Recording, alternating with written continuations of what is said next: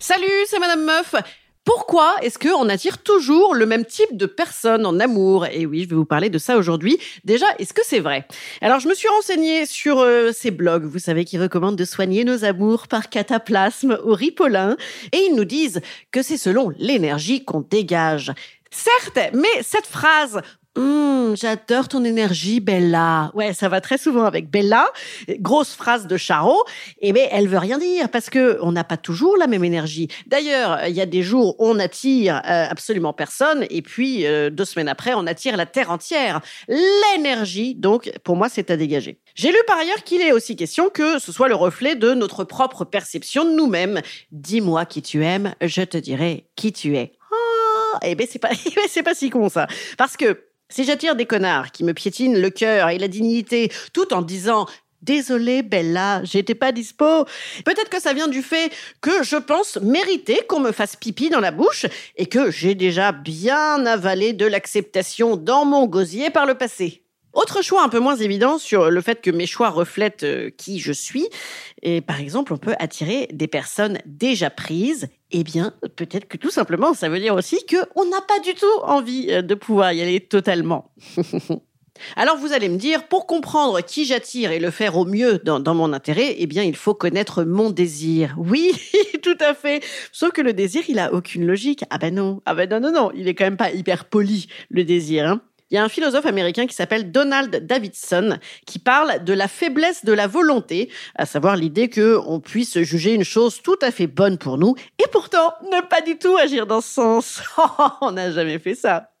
Et donc lui, il dit que l'opposition raison-désir, euh, ça marche euh, en sujet de bac philo en terminale, mais dans la vraie vie, non. Lui, il préfère parler de raisons primaires, c'est-à-dire qui sont constituées d'un complexe euh, inextricable de croyances et de désirs.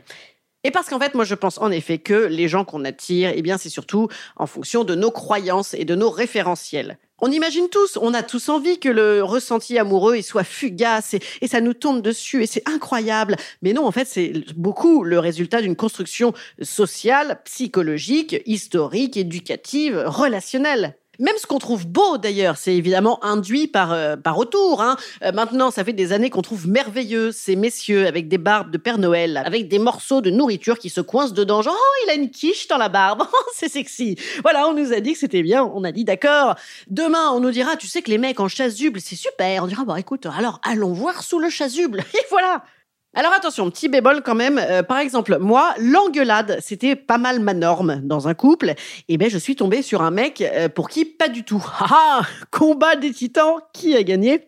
Et ben, c'est lui. Voilà, c'est lui qui a gagné parce que moi, j'ai saisi cette rencontre-là pour euh, me dire que c'était peut-être une manière de casser la tendance parce que je voyais que la tendance me faisait du mal. La question, elle est surtout, voilà, de voir est-ce que c'est un système cette reproduction de mecs qui sont toujours les mêmes, est-ce que c'est un système qui nous enferme ou pas, ou si on y trouve notre compte moi, j'ai un conseil, sinon, tapez-vous tout le monde. Voilà, tapez-vous tout le monde, comme ça, bam, bam, bam, bam, bam, hop, ça casse les codes, ça casse les normes, on est ouvert à tous les projets. Facile, voilà.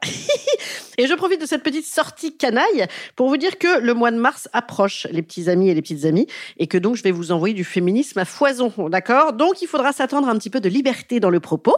Allez, bisous, à la semaine prochaine avec une invitée. Oui, au revoir.